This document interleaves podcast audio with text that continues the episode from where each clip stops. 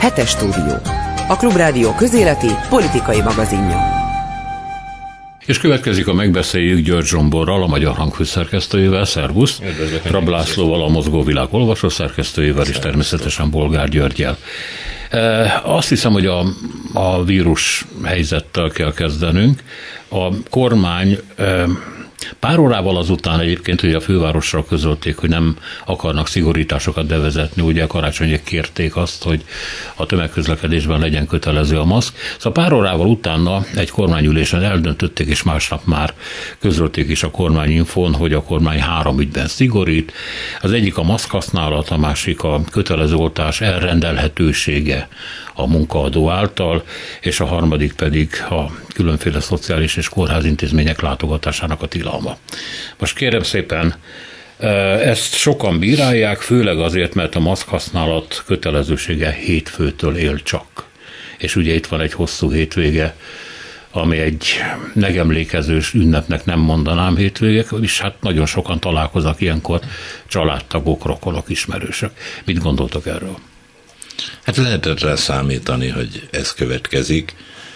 Lehetett hónapokkal ezelőtt tudni, hogy amint vége lesz a vadász kiállításnak, meg lezajlik a békemenet, akkor egészen biztos, hogy valamilyen intézkedések jönnek. Ugye a számadatok azok igazolták is, hogy szépen haladunk előre. Nem lehet itt ilyen tömegrendezvényeket tartani. Hát tudta mindenki, hogy a 4. hullám beköszön. Megtörtént.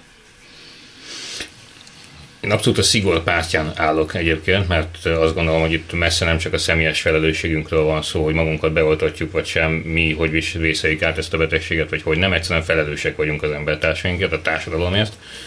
Olyan szempontból is, hogy hogyan reagál majd a gazdaság, hogyan korlátozzák, vagy sem esetlegesen a szabadságjogainkat ismét, illetve mindenek előtt, hogy miként fertőzünk, vagy nem fertőzünk meg esetleg olyan ennek kitett embereket, akik akár oltottak ugyan, de ennek ellenére veszélyeztetettek.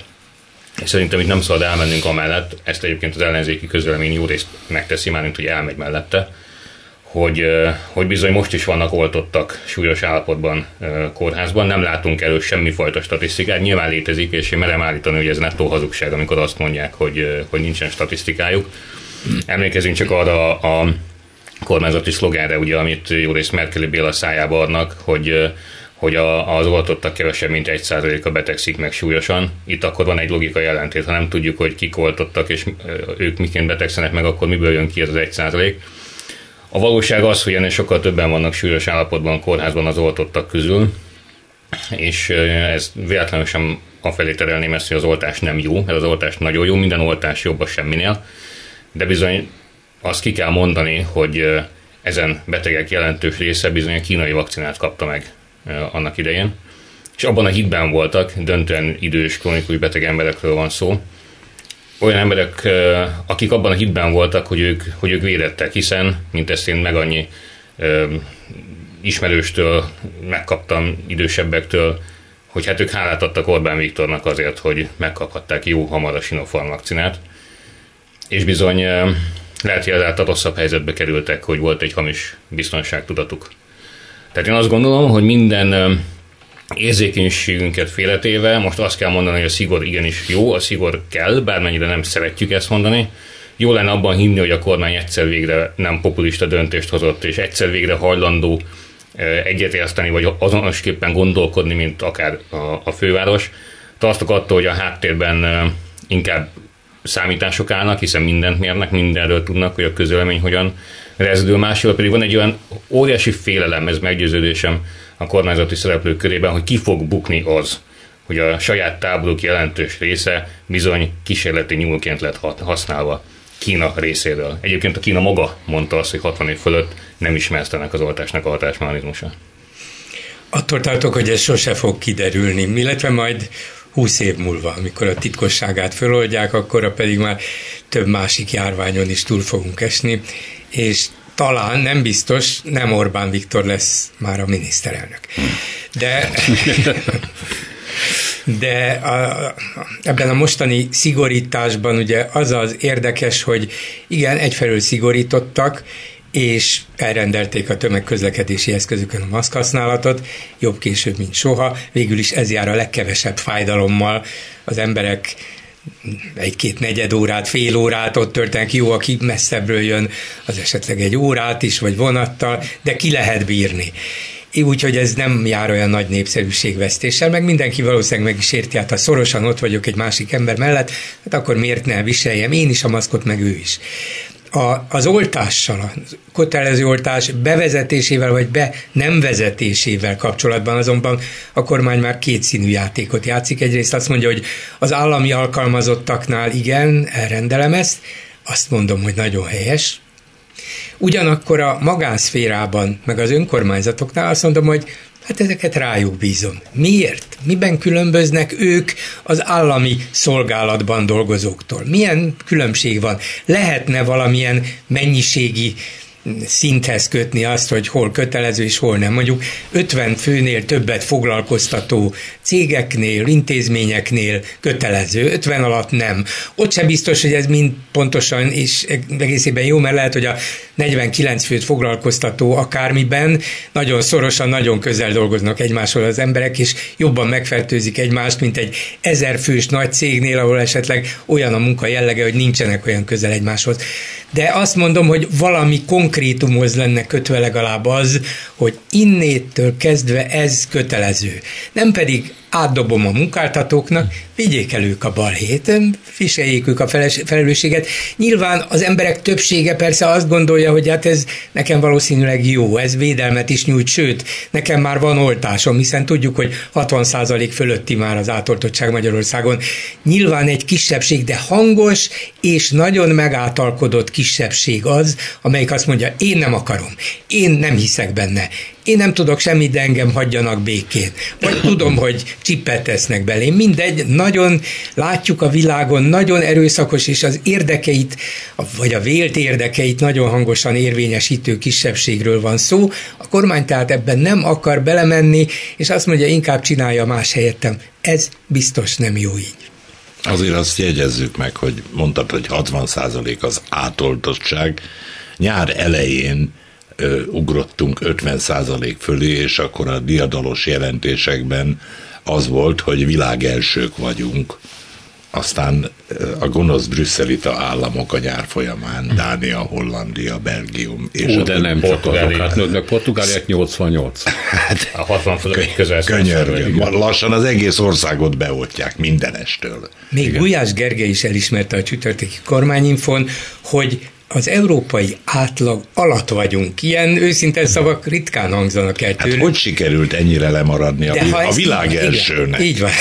Hát ezt nem értem. Hát mert nem addig tartott. Ha fut valaki, akkor sikerül. Nem addig tartott a verseny, ameddig ők gondolták, hanem sajnos tovább tart, és még tovább tart. A lényeg pedig az, hogyha ezt tudják, ehhez nem kell kormányzati embernek lenni, ezt mindenki tudja.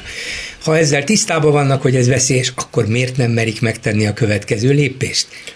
Politikai okok. Ugye vannak olyan országok, ahol valóban az oltottsághoz járnak kedvezmények. Tehát nem azt mondja ugye a kormányzat, hogy majd akkor a munkavállalónak, vagy a munkaadónak kiszervezi ezt a döntést, hanem azt mondja, hogy aki be van oltva, aki védett, sokkal több mindent megtehet, mint aki nem. Hát elben nálunk is ezek az alapok, csak ez nem érvényesül. Tehát odáig elmennek ugye, hogy aki nincs beoltva, az gyakorlatilag a legszükségesebb munkavégzéssel, meg élelmiszerbeszerzésen, gyógyszerbeszerzésen kívül semmit nem tehetett, nem mehetett. Szóban nem ilyen, hogy elmehessen egy étterembe, vagy bármilyen szórakozó helyre. Semmit nem tehet. Mondjuk a Elkultuk című film. Például megtekinteni, mondjuk ott azért viszonylag biztonságban van az ember, mert hatalmas tömegek nincsenek a nézőtéren, vagy később. Szóval, na hát, mert Gyurcsány ezt is megfúrta csak azért. Hogy lehetne ezt úgy is ösztönözni, hogy dönthetsz úgy, hogy nem oltatod be magad, de gyakorlatilag akkor társadalmilag el leszel zárva mindentől és mindenkitől. És visszatérve, amit te is említettél, hogy ez, hogy a munkaadóhoz szervezzük, igen, de mi a helyzet akkor, amikor a munkavállalók jelentős része valójában nem munkavállaló, hanem megbízási szerződéssel van, vállalkozóként, van kölcsönzött munkaerő, stb. Őket akkor hogyan lehet kényszeríteni, ha már mindenféleképpen kényszert akarnak alkalmazni? Mondom ezt úgy, hogy alapvetően én is úgy gondolom, hogy a társadalmat valahogy ösztökélni kell arra, hogy mozduljunk el erről a 60%-ról, mert tényleg az oltás itt áll helyekben, van most már több hónap tapasztalatunk, egyikünknek sem lett három feje tőle. az én környezetemről tudok nyilatkozni. Nagyon sokan meghaltak, megbetegedtek a tágabb környezetemben, még a harmadik hullámban és azt megelőzően. És tudom, hogy mióta voltottak ezek az emberek, azóta nem halnak meg. Tehát ez lehet, hogy szűk minta, hogy pár száz emberről beszélünk, de azt tudom én kijelenteni a saját környezetemből, hogy az oltások igenis működnek, leszámítva, amit az elején mondtunk, mondjuk a Sinopharmot, ahol meg abszolút indokolt az, hogy mindenki méresse meg a védettségi szintjét és intézkedjen.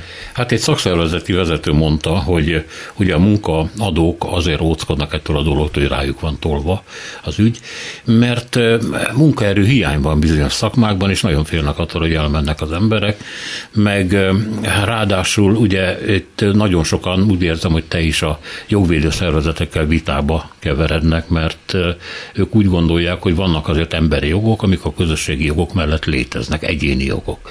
És hát ez egy örök vita, hogy melyiknek kell együtt vagy egymás ellenében érvényesülnie. Igen, tehát mondjuk a rendkívüli jogrend ugye az sok mindent megenged. Tehát hogyha belegondolunk abba, hogy nem is olyan régen, még este 8-kor otthon kellett ülnünk,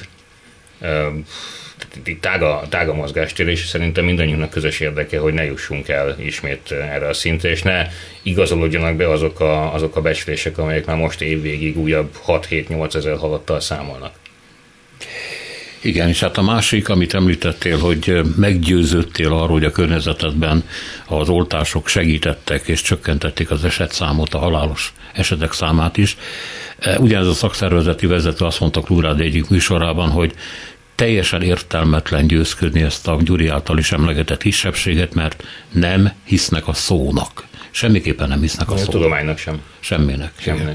Igen, viszont hogyha azzal szembesül, hogy gyakorlatilag a alap közlekedésen és élelmiszerbeszerzésen kívül semmire nem jogosult, ha nincs kártyája, akkor lehet, hogy elgondolkodik. Egyébként Romániában, ahol ugye még nálunk is katasztrofálisabbak az adatok, és ugyanúgy stagnált, és Székelyföldön, meg aztán különösen, ami elkeserítően hallottam a Hargita megyei tisztifőorvos asszonyt, ugye magyar nőről van értelemszerűen szó, nyilatkozni elkeseredetten, hogy nem tudják rávenni a székelységet arra, hogy oltakozó 20%-os átoltottság, miközben hegyekben áll. 20%, miközben hegyekben áll a vakcina.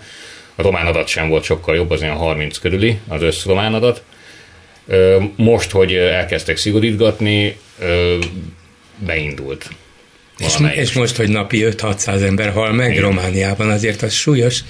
Szóval valamit nyilvánvalóan csinálni kell, a mostaninál többet. Vagy valamilyen állami kényszert kell bevezetni, vagy olyan hatásos ösztönző módszereket, amelyek legalább arra jók, hogy a bizonytalanok, vagy a nekem nincs kedvem, nem olyan fontos, ez engem úgyse kap el típusú embereket valamivel megfogják, hogy gyere, mert neked ettől ezért és ezért jobb lesz ez, vagy egy ilyen negatív ösztönző, hogy nem mehet sehová különben, vagy egy pozitív ösztönző, hogy valamivel megpróbálunk téged arra bíztatni, hogy ezt vedd be, mert attól neked ezért és ezért jobb lesz. De az biztos, hogy így nem is fog maradni. Nem létezik, hogy így maradjon, ennél tovább kell menni, és szerintem jobb előbb, és ráadásul úgy a társadalommal megbeszélve tovább lépni, mint majd az adott vészhelyzetben azt mondani, hát most már nem tudunk más csinálni, csak ezt és ezt elrendelni. Ez volt a baj, hogy az elmúlt hónapokban teljesen szabadjára engedtek mindent és mindenkit, mondván, hogy tulajdonképpen az oltottság számít, semmi más, és egyébként az oltást rábízzuk az emberekre. Ezt a miniszterelnöktől kezdve az összes famulusái mindenki milliószor elmondta. Most már az egyes emberen múlik, hogy beoltatja magát, vagy nem. Ez egy végzetes hiba volt. Óriási kockázata van ennek. Igen. A vírusügyben ugye az oltatlan társadalom minden szakértő szerint a szakadék peremén áll.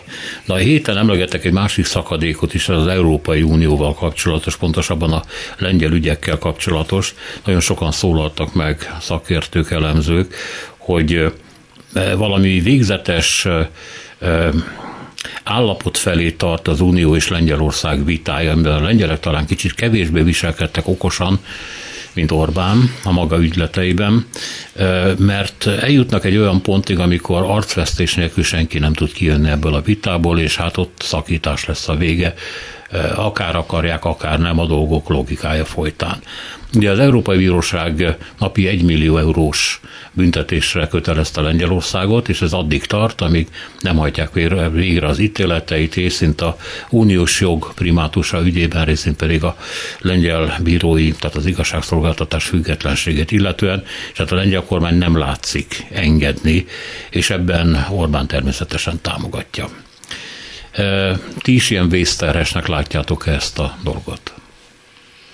Sőt, ugye most már 1,5 millióról van szó, egy másik ügy miatt további 500 000 a napi díj. Ugye ez egy Csehországgal folytatott vita egyébként, érdekes, hogy V4-eken belül ilyen vita zajlik, ugye egy bányaügy miatt, ugye itt a csehek a vizeik szennyezését kérik számon a lengyeleket. Nyilván nem véletlen az, hogy most ugye Lengyelországgal szemben ilyen markánsan lépett fel az Európai Unióban a másik ügyben is. Azt hiszem, ez a napi 1,5 millió eurós vita. Az a bányaügy. Az a bányaügy is van, a napi 1 milliós, az a bíróság. Az 1 milliós ügy.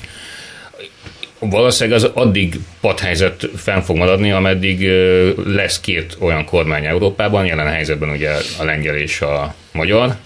Vannak ugye kérdőjeles országok is, mint például Szlovénia. Tehát ameddig van kettő, amelyik meg tud vétózni egymással szemben bármifajta drasztikus lépést, addig ugye nagyon nehéz ebben igazából dűlőre jutni. Le lehet vonni persze, meg most is ez történik, levonják ugye ezt az összeget a támogatásokból, vagy a juttatásokból, tehát nem arról van szó, hogy valósónak kell effektív, aktívan befizetni, de ezt el lehet húzni igazából végtelenség, hiszen most sem érkeznek ezek a pénzek. Itt az arcvesztés szó az egy jó kifejezés volt, amit használtál, és egyébként valóban Orbán ebben azért taktikusabb és ügyesebb, mert ő el tudta fogadtatni és hitetni nagyon sokakkal, politikusokkal és az üzleti szféra szereplőivel is ugye azt a mondását, hogy ne azt nézzétek, amit mondok, hanem azt, amit cselekszem. És azért ezt nagyon sokszor eljátszott, hogy a hazai tábort tüzeli, hergeli, ellenséget képez, mondjuk éppen Brüsszel tekintetében, majd a végén szépen megszavaz, és szépen besorol, csak azt itthon már ugye a közvélemény nem feltétlen tudja, és ijeszti. A lengyelek most egy picit túl mentek ezen, és talán el is taktikázták. Vagy úgy csinálja, hogy be is sorol valahogyan, de lényegében csak látszólag, mert közben megint megváltoztatja az eljárásrendet, a szabályokat, amivel gyakorlatilag folytathatja azt, amit addig csinált, és amit az Európai Bíróság elítélt. Na de akkor kezdődik egy új játék, hogy hát elfogadtuk az Európai Bíróság döntését, aztán kicsit változtatunk, ha nem tetszik, akkor kezdjetek egy új kötelezettségszegési eljárást, egy új bírósági eljárást, és akkor majd 3 év múlva megint beszélhetünk erről. Szóval ez a pávatánc, ez valóban egy remek Orbáni játék mindannyiunk bőrére. Ez történt, amikor az Európai Néppárttal is kekeckedett az Orbán, hosszú éveken át ingerelte őket, és olykor visszalépett, előrelépett, sasszízott erre-arra, tehát ezt a játékot játsszák most is az Európai Unióval kapcsolatos ügyeket a magyar igazságügyminiszter a Facebookon fizetett hirdetésekkel támadja. Egy olyan ország igazságügyminisztere, aki tagja, teljes jogú tagja az Európai Uniónak. És úgy beszél az Európai Unióról, mint ahogy Orbán is megszólalt a hétvégén, Brezsnyev doktrínát emlegetve. Hát komolyan mondom, azt nem mondom, hogy kétségbe vagyok, mert évek óta ezt hallom, de úgy fölidézem magamban azt a pillanatot, amikor az ország csatlakozott az Európai Unióhoz, parasra pusztán álltam a feleségemmel, éjfél után direkt elsőként léptem vissza Magyarországra, amikor már nem kellett útlevél, irgalmatlan eufóriában. Hát azért harcoltunk, azért küzdöttünk egész életünkben, hogy az EU tagjai legyünk, és akkor eljutunk 2021-ben egy olyan helyzethez, hogy azért folyik a harc, hogy Brezsnyev doktrínával támad bennünket Brüsszel. Hát mit tudsz erre gondolkodó emberként reagálni? Mit lehet erre mondani? Iróniával, mint az egyik európai parlamenti képviselő megkérdezte hangosan, hogy mikor indulnak a testvéri brüsszeli tankok Magyarország ellen. Igen. És mindez azért alapvetően belpolitikai szándékból. Tehát amikor azt mondja Orbán Viktor, hogy el kell gondolkodni, amikor az Európai Parlament jövőjén, hogy egyáltalán szükségünk van erre az intézményre, akkor nyilván egy olyan dolgot feszeget, ami nem, tehát aminek semmifajta valóság alapja nincsen. Nyilvánvalóan nem fog megszűnni az Európai Parlament, csak azért, mert Orbán Viktor ezt felveti. Itthon viszont nagyon jól hangzik a tábor számára. Hú, végre egy újabb ellenség. Hú, az Európai Parlament, azt tele van ilyen libernyákkal, meg mindenfélével, és akkor nem is hozok még jelzőket, hogy milyenekkel. Tehát nagyon jól fel lehet ezt használni itthon kommunikáció szempontból, miközben valójában politikai, tehát nagy politikai súlya nincsen ezeknek a szavaknak, de tényes való, hogy miközben az európai országok döntő többségének az a szándéka, és a középutas pártok ebben azért egyetértenek, hogy az integrációt tovább kell vinni, a közös értékeinket, stb. Fenn kell tartani, aközben ugye vannak ezek a renitensek, amelyek azt mondják, hogy nem, erősen nemzetállami jelleg, jöjjünk ki a minél több közös intézményből, és gyakorlatilag egy ilyen gazdasági érdekszövetségként működjön tovább az Európai Unió, de semmifajta értékalapú beleszólás ne legyen egymás dolgaiban. Most lehet érvelni akár egyik meg a másik mellett, de az tény, hogy ezek kizárólag ellentétben állnak egymással. És az, hogy ezt meddig lehet húzni, meg csűrni, csavarni, az egy jó kérdés. Valószínűleg ez akkor fog változni, hogyha az említett országok valamelyikében, vagy akár mindegyikben előbb-utóbb valamilyen politikai változást történik. Ugyanis valóban arról van szó, hogy az Európai Uniónak ugyan kevés eszköze van arra, hogy megfékezze ezeket a renitens országokat, de hogyha csak egy volna, akkor valószínűleg ezeket könnyebben tudná alkalmazni, és ezért ezek hatásosabbak is lennének. Lásd a 7-es cikkei szerinti eljárást, ha csak Magyarország lett volna, ez alá, az eljárás alá vonva, akkor és ha az összes többi ország azt mondja, hát ez tűrhetetlen, amit Orbán csinál, akkor egy idő után megvonják a szavazati jogot az Európai Unióban Magyarországtól, vagyis Orbán Viktortól, amit persze megint lehet úgy interpretálni, hogy hát Brezsnyev elvtárs megfojt bennünket, és ezért nem jutunk szóhoz, de azért még nem lépünk ki. Szóval lehetne nyilván akkor is ezerféle Orbán variációt találni arra, hogy miért hülye az Európai Unió, és miért vagyok én helikopter, de a lényeg az, hogy akkor könnyebb volna eljárni, könnyebb volna akár a szankciókat is érvényesíteni, amik ketten vannak, és válvetve támogatják egymást, ha az egyik ellen irányul az Európai Unió szigora, akkor a másik áll mellé, ha a másik ellen, akkor az egyik, és ráadásul az a másik, az Lengyelország, az egy fontosabb ország, majdnem 40 millió lakossal, ráadásul a németek bűntudatérzése Lengyelországgal kapcsolatban jóval nagyobb, mint Magyarországgal szemben, és ezért a lengyelekkel még óvatosabban próbálnak vánni, hogy nehogy véletlenül olyasmit csináljanak, ami 1939-re és az utána következő évekre emlékeztet, de éppen ezért, mert a lengyelek ott vannak és így vannak, ezért Orbán Viktornak is könnyebb a szélárnyékban meghúzódnia, és kivárnia, hogy mire megy egymással a Lengyel Alkotmánybíróság, meg az Európai Bíróság. És van még itt egy fontos szempont, hogy hát nyilván az Európai Unió sem szentek gyülekezete, akkor szólalnak meg igazán hatékonyan, vagy lépnek, amikor azért a saját gazdasági, nettó pénzügyi érdekeik sérülnek. Hát nem véletlen, hogy azért a németek megkötötték a maguk kis alkuit a háttérben Orbán Viktorral, az Audi, a Mercedes és társai nagyon szépen és boldogan vígan elvannak itt az adókedvezményeikkel. Tehát sajnos meg lehet venni a nyugat-európai, vagy akár az amerikai jó indulatot is a megfelelő gazdasági ösztönzőkkel. Na most a lengyelek ezért is rontották ezt el, mert azért ugye a jogrendszer, tehát amikor nem érzi magát biztonságban egy nyugati cég az adott országban, mert azt látja, hogy nem érvényesül feltétlen, vagy nem érvényesülhet az össze-Európában megszokott igazságszolgáltatási rend, akkor megijed. Nem véletlenül Orbán egyébként, amikor Magyarországgal kapcsolatban folytak ezek a bíróságokhoz kötődő eljárások, akkor azért ő valójában meghátrált. Mert érezte, hogy itt már elment egy olyan szintre, ami sértheti azoknak az érdekeit, akiknek viszont ő is kiszolgáltatott. És úgy hátrált meg, hogy ez évekbe telt, és aztán azt mondta, ja, hát igaza van az Európai Bíróság, hát akkor menjenek vissza a nyugdíjazott bírók, ha akarnak, ha tudnak. De a jó részük már se nem akart, se nem tudott, nem tudták ugyanazt a pozíciót garantálni nekik, amiben voltak, hát ezért a többségük azt mondta, egyetlen az egészet, nem megyek vissza, vagyis mégiscsak Orbán Viktornak lett igaza abból a szempontból, hogy eltávolította a számára kellemetlen bírók nagy többségét. Van azért egy zavarbejtő dolog, amin szoktam gondolkozni, tehát ugye, hogy Magyarország, Lengyelország, persze tudjuk, a magyar-lengyel két jó barát rendben van, de a lengyelek a Putyin barát Orbánnal állnak össze. Ez nem lehet azonos a két ország között. Tehát ez az orosz barátság nálunk elképzelhető, megvannak a hagyományai, de a lengyeleknél.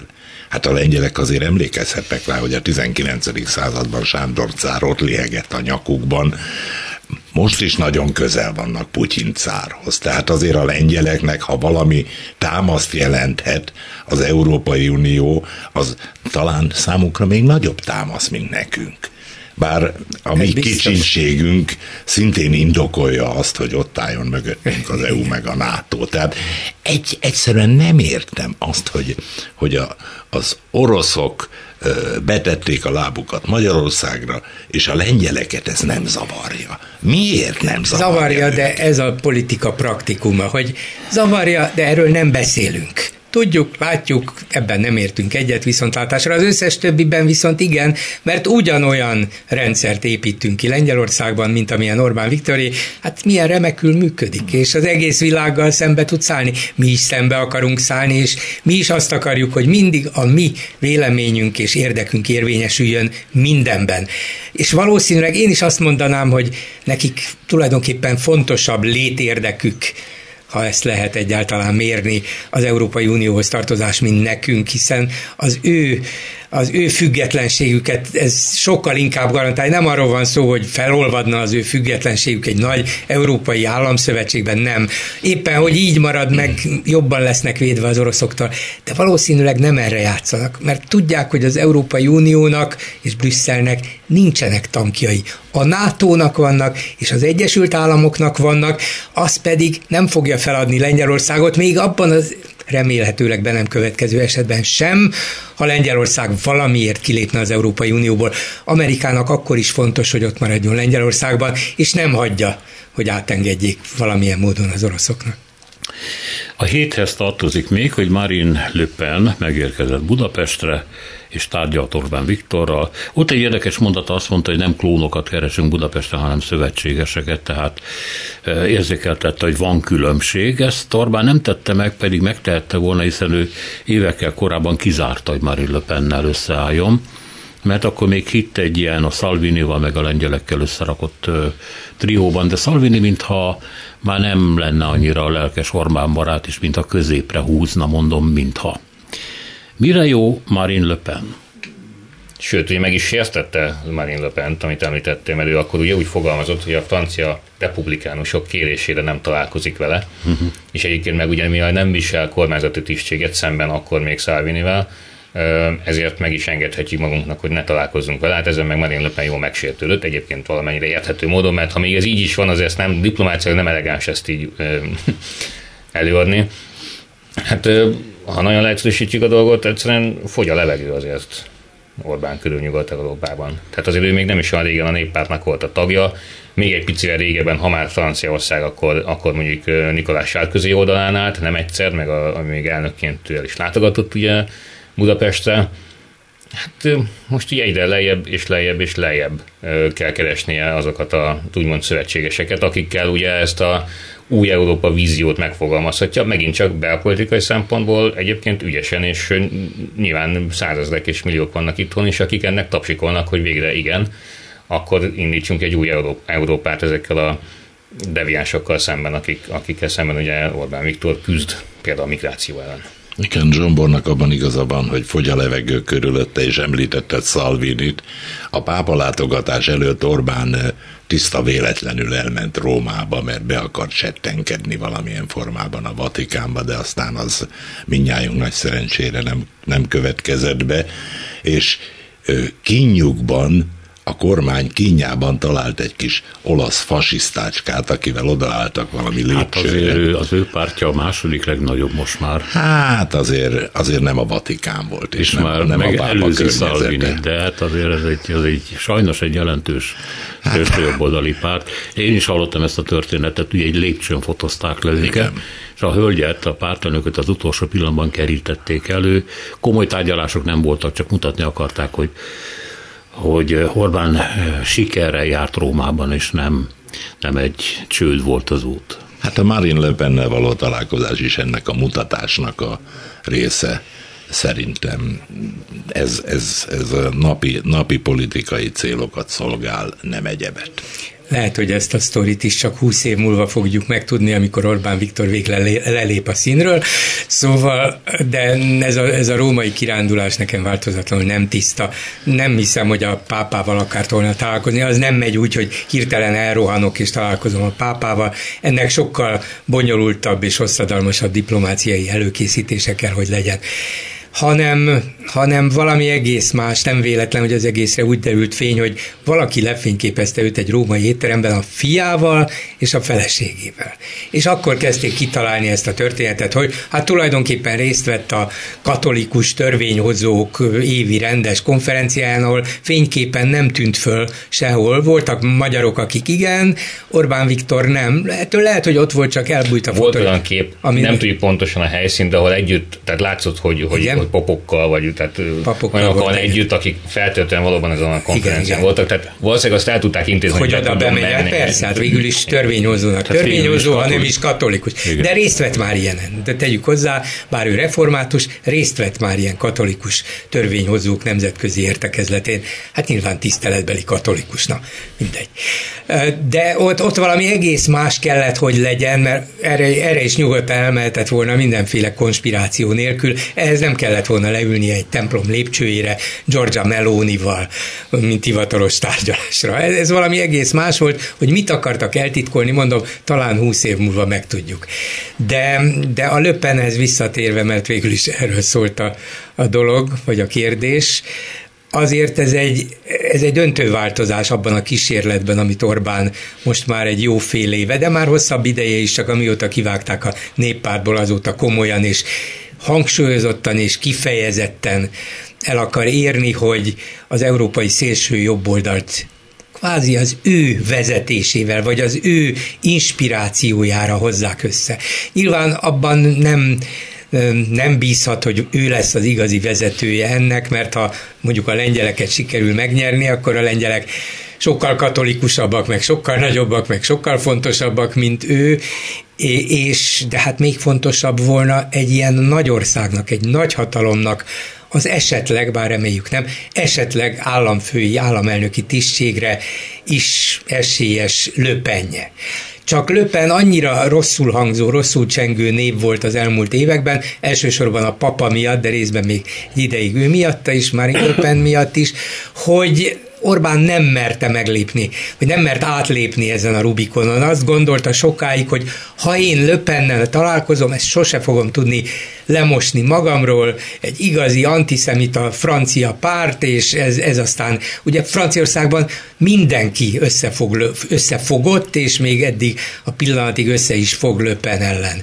És azért az nagyon nem jó. Neki a republikánusok a barátai, hát Németországban eddig a kereszténydemokraták voltak, tehát Le Pennel nem, az a legkínosabb. Az ő neve szimbolizálta mindazt a rossz szélső jobboldaliságot és rasszizmust, amit Európában sok párt képvisel, de Le Penék voltak a leghangosabbak. Le Pen az elmúlt mondjuk 1,5-2 évben kezdett óvatosan behúzódni azért a jobb közép felé, messze nem antiszemita, vagy nem úgy, mint az apja, és más dologban is vesz vissza, migráns ellenes úgy, mint Orbán, meg az Európai Unió erősítése ellen van, mint Orbán, tehát megvan a közös alap, és nyilván Orbán úgy érezte, hogy nincs más hátra, találkoznom kell Le Pennel azért, hogy ez a szélsőjobboldali szövetség létrejöjjön. Ő a legerősebb, vagy az eddig leggyengébb látszem Le Pen, őt kell megnyerni, ha sikerül, akkor a többiek is jönni fognak vele. És innen már tényleg nincsen visszaút. Nincs. Mert ahogy mondtad is, azért ugye Franciaországban a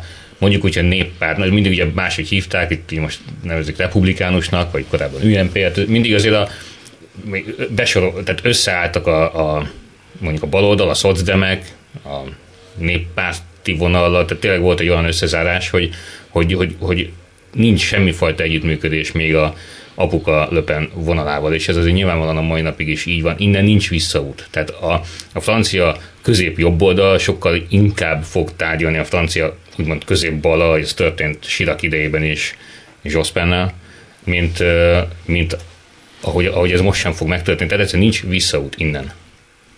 A református Orbán katolikus körökben settenkedik témához szeretnék egy lábjegyzetet elhelyezni. Nemrég a 2006-os szemkilövetéses forradalomra emlékező ünnepségen, az ünnepi beszédében először báránybőrbe bújt farkasról beszélt, arról a farkasról, ami aztán megette a nagymamát. Amikor ezt így meghallottam, akkor mondom, ez azért egy merész politikai teljesítmény, meg merész, szellemi teljesítmény, mikor valaki Máté evangéliumának 5. fejezetéből báránybőrbe bújt farkas, rögtön elvezeti a Grimm meséhez, a nagymama evő farkashoz. Ez egy igazi, komoly 21. századi populista politikus. Nem véletlenül, hogy ilyen sokra minden. Nem véletlen, hogy annyira szeretjük. Sokkal többen olvasták a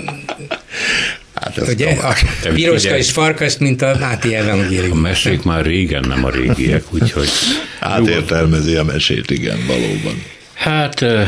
Pihenjünk egy kicsit, és most a Zombort fogjuk foggatni. Menjünk moziba, igen. Ő, nem tudom, hogy ti láttátok-e, de azt hiszem, hogy közülünk ő az egyetlen, aki megnézte. Helyettünk is megnézte az Elkurtuk. Kicsit spanyolosítottam, de aztán azt mondta egyik kollega, hogy lehet mondani. Tehát az Elkurtuk című filmet. Én azt mondom, hogy az élet rövid ahhoz, hogy propagandafilmeket nézzek, de persze mindenki maga dönti el. Na, milyen volt? Erre nem lehet egyszerű egymondatos választ adni. Megijesztem az álláspontodat, én is azt gondolom, hogy vannak olyan dolgok, ami az élet rövid, vannak olyan viták, amiket nem érdemes lefolytatni, meg vannak olyan tévéműsorok, amiket nem érdemes megnézni, mert az embernek csak megy el az élete vele.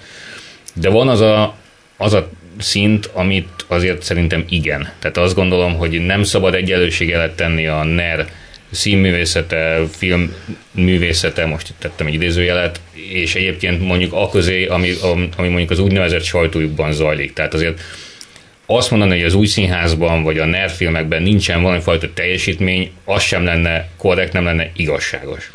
És ezért úgy gondolom, hogy lehetőségünkhez mérten ezeket érdemes azért megnézni, és utána úgy beleállni vitákba alkalmasint, hogy legyenek olyan érveink, amelyek mentén ki tudjuk mondani, hogy ez egy nem jó film.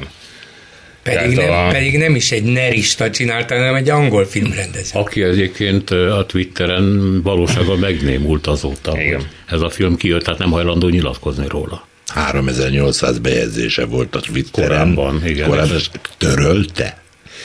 Vagy csak bezárta a bótot? Vagy mit csinál? Nem akar beszélni erről a filmről valamiért. De Zsombor akar még. Megnézve a filmet, vannak hatásos elemei, ez kétségtelen. Ezek az elemek leginkább látványban mutatkoznak meg, ezek szép képek például. Ami olyan, tehát a mai filmtechnikát, filmművészetet ismerve ezeket meg lehet oldani, tehát ehhez nem kell rendezői zsenialitás.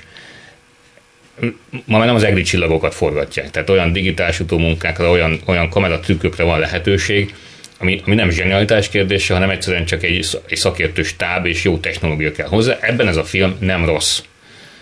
Amitől egy film ma 2021-ben igazán jó tud lenni a látványon túl, az nyilvánvalóan az a jó karakterek, a jó történetek, a jó párbeszédek, az egész, tehát a sztori. Na most ebben ez a film borzasztóan gyenge, már helyenként bágyú, klisés, sematikus, tehát olyan jelenetek vannak benne, mint mondjuk egy 20 évvel ezelőtti Bruce Willis filmben, csak ott legalább nagy volt és izmos, itt meg egy törékeny lány rohan épp úgy a mezitláb az üvegszilánkokon, és vérzik a talpad, de még így is el tud szaladni a gonosz Szilvási György és az ő gorilláli elől. Majd mikor majdnem elkapják, akkor egy palacsintasütővel az egyiket úgy fejbe tudja vágni, hogy az ott is marad. Amikor egy autós üldözés, nem fogjátok elhinni, hogy úgy szakadt félbe, hogy az egyik üldöző autó elé kigurul egy teherautó. Ilyet még soha nem láttunk egyetlen filmben. Nagyon, ez életszerű. Életszerű, nyilván az is életszerű Szilvási György, hogy maga ül az autóban és kerget egy embert, aki persze a végén gonoszszá váló újságíró. Tehát ő azért lesz gonoszszá, azért azt alkuszik meg a hatalomban, mert ő újságíró akar lenni, csak hogy azért kapjunk még egy ilyen fricskát, hogy nyilván az újságírók alapvetően nem ismertél rá valakit még, hogyha újságíróban? Ő egy fiktív. Ő az egyetlen fiktív szereplő. Nem te vagy, ne reménykedj. Igen. Szóval, hogy meg lehetne csinálni ezt akár jól is. És mondom ezt úgy, hogy én 2006-ban végig minden este kint voltam, és felelevenednek ilyenkor az emberben ezek a jelenetek. Ahogy az is, hogy egyszer megállt mellettem, én bocsánat, rövid, megállt mellettem a Rákóczi úton egy Bakony volán feliratú busz, egy régi típusú Ikarus, tele robotzsarúval. Na mondom, most visznek el, de nem, leszállt az egyik, és megkérdezte, azt mondja, jó estét kívánok, nem tudja, merre van a köztársaság tér? Jesszus Isten. És akkor mondtam, hogy halad tovább egyenesen. Ez, ez nem volt, ez ilyen jelenet nincs benne. Ilyen nincs ebben a filmben. Azzal itt én azt mondom, átélve ezeket az eseményeket, hogy nagyon jó lett volna erről egy tisztességes és akár megrázó filmet csinálni, egy realista filmet csinálni, tényleg Vesszen Gyurcsány, hajrá, legyen ez az üzenet, na de akkor az legyen jó az a film, és legyen hiteles az a film, és amikor a végén felsorolják azt, hogy egyébként még milyen események következtek ezután, meg mennyien sérültek meg, stb. Stb. Hát azokat az apró tényeket elfelejtették ki feltüntetni, hogy a gonosz Gergényi Péterrel, a szent és sérthetetlen Pintér Sándor egy évvel ezen események után közös céget alapított, ugye? Egy utazási irodát, majd egy gyorsítel kölcsönző céget is alapított Gergényi Péter, hogy az elszámoltatás a mai napig elmaradt, hogyha lett volna itt. Hát volt, ezek... ugye bíróság elé vitték, aztán 300 vagy 400 ezer forintra büntették, nem azért, hogy a rendőrség erőszakosan lépett föl az ő parancsára a zavarkókkal szemben, hanem mert nem tett meg mindent a rendőrök védelmében, nem volt elég. De itt a fő gonosz ezért ebben a filmben nem Gergényi Péter Gondol, és nem a rendőrök, hanem egy hölgy, akit Klárának hívnak a filmben, nagyon nehéz kitalálni ki, a férje nem jelenik meg, csak néha Ferencként, Fletóként is hivatkoznak rá, mert megint csak olyan direkt és olyan kis béna, tehát úgyis mindenki tudná, hogy kiről van szó, még kell fletózni. Tehát ilyen szempontból valóban egy propagandafilm, ez teljesen egyértelmű. De kvázi ez a Klára nevű hölgy, ugye ő a valódi irányítója az eseményeknek. A valódi irányítója az eseményeknek, és akkor innentől jön az a kérdés, hogyha ő volt a valódi irányítója az eseményeknek, az ész, akkor ő miért? Na jó, tényleg, ez a kérdésem hozzád, aki láttad. Hogy... Még úgy gondolták, hogy Dobrev Klára fog befutni a ellenzéki előválasztáson. Ezt nyilván hónapokkal ezelőtt csinálták. A forgatókönyvet is, meg a film forgatását. Miért gondolták volna, hogy Dobrev ők karácsonyra készültek? De ha Szilvási, Dobrev, hány Endre, bár ő csak Endre. De emberek... a propagandájukban, vagy az előzetesükben megnevezték, hogy a filmben Endrét, vagyis Hanna Endrét XY játsza, tehát kimondják a nevét. De egyikük esetében sem merült fel az, hogy bíróság előtt kéne felelniük 15 évvel az események után azért, ami akkor történt. Igen. Tehát van egy logika, hogy bukfenceban az egész sztoriban. Miért? Szerinted miért csinálták? Miért Dobrevre volt ez kiegyezve? Hát egyértelmű, tehát hogy nyilván a választásig újra legyen elővéve, újra mi is akár mindannyian, akik ezt átértük, sokkolódjunk. És szóval, hogy ő vezet át bennünket a 2006-ból 2021-22-be, igen. Gyurcsány nem lesz miniszterelnök jelölt, de esetleg a felesége igen, és ha nem is, akkor is az egyik vezető alakít ezen az ellenzéki oldalon, tehát varjuk a nyakába. Ez volt a javaslatom. Ez volt a javaslatom, hogy le kellett volna forgatni egy B meg C variációt. A B-ben ugye a Karácsony lett volna a Dobrev Klára, a C-ben meg mondjuk Márki-Zay Péter, de odáig már nem láttak el, tehát senki nem hitte volna. Vagy szavazhattunk volna a film legvége előtt, ugye voltak régen ilyenek. Igen, számoltassuk el. Viszont rájöttem, hogy az angol rendező miért törölte a Twitter oldalát. Miért? Megtudta az előválasztások végeredményét, megtudta, hogy nem a Klára nevű személy győzött, hanem Márki-Zay Péter a fejéhez kapott, azt mondta, hogy faki, elkúrtuk, ezt elkúrtuk. Vége minden. Milyenek a színészek? Majd zsebre vágta a pénzt és hazament, igen. A színészi játék is sajnos, tisztelt a kivételnek, gyenge. Tehát amikor mondjuk a főszereplő egyszerűen nem hiteles, nem tudsz vele semmilyen szinten azonosulni, most függetlenül attól, mit gondolsz az alkotásról, akkor az teher, akkor teherré válik. Vannak jó figurák, tehát nem Szilvást, a Györgyöt, aki titokminiszter, alakító Bedefazekaz Szabolcs például szerintem jól hozza ezt a karaktert, őt már korábban is láttuk hasonló szigorú karaktereket játszani. Tehát vannak pozitívumai a filmnek, nem lehet azt mondani, hogy nincsen, de összességében gyenge a színészi teljesítmény, és erre megint csak azt mondom, hogy 15 év után felvértezve mindennel, pénzzel, paripával, mindennel, miért nem lehet jól megcsinálni? Ez az, ami számomra teljesen érthetetlen. Miközben ugye folyamatos támadás alatt áll akár a filmes szakmának is a része, akik meg tudnák ezt jól is csinálni. De én pontosan azt gondolom, hogy itt a filmes szakma kiszolgáltatott volt, és a forgatókönyvírók kiszolgáltatottak voltak, mert ők még akár képesek is lettek volna egy jó filmet összehozni és megírni, de hát ez propagandafilmnek volt számva, tehát én azt gondolom, az első perctől az utolsóig belebeszéltek ebbe a filmbe, illetve a forgatókönyvbe. Ettől még azok a jelenetek is, amik nem sorsdöntőek feltétlen, hogy a végítéletünk az legyen, hogy vesszen Klára, azok is gyengék. Ennek ellenére, hogy ez a film rossz. Mit gondolsz, milyen hatása lesz a közönségre, a választó közönségre, mert ez a lényeg, ugye ez volt nyilvánvalóan a cél. Amikor egy régi beszélgetésben egy Ben Fentessel még az akkor létező Echo TV-ről beszélgettünk, és én értetlenségemet fejeztem ki, hogy mi ezt ennyire rossz ez a televízió, amikor egyébként megvan a... Amikor Mészáros Lőrinc, amikor megkérdezték, megvette a televíziót, milyen televíziót akar csinálni, jó televíziót akarok csinálni, és mégis rossz lett. És erre az volt a válasz, amit azóta már megértettem, csak ez egy régi beszélgetés, hogy igazából vannak olyan termékei a NER-nek, sőt a legtöbb termékei ilyen, ami nem szól másról, mint a meglévő tábor, kérdéséhez fogyatkozik-e vagy sem, de létező, meglévő alaptábor, a B-közép lelkesítéséről, tüzeléséről.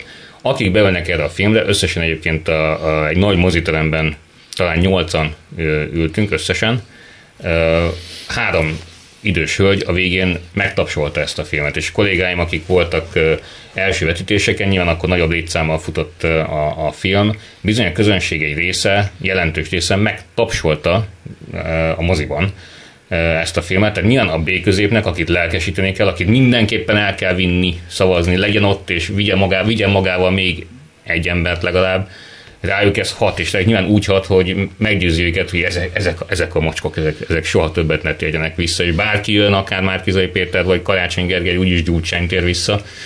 Erre elég.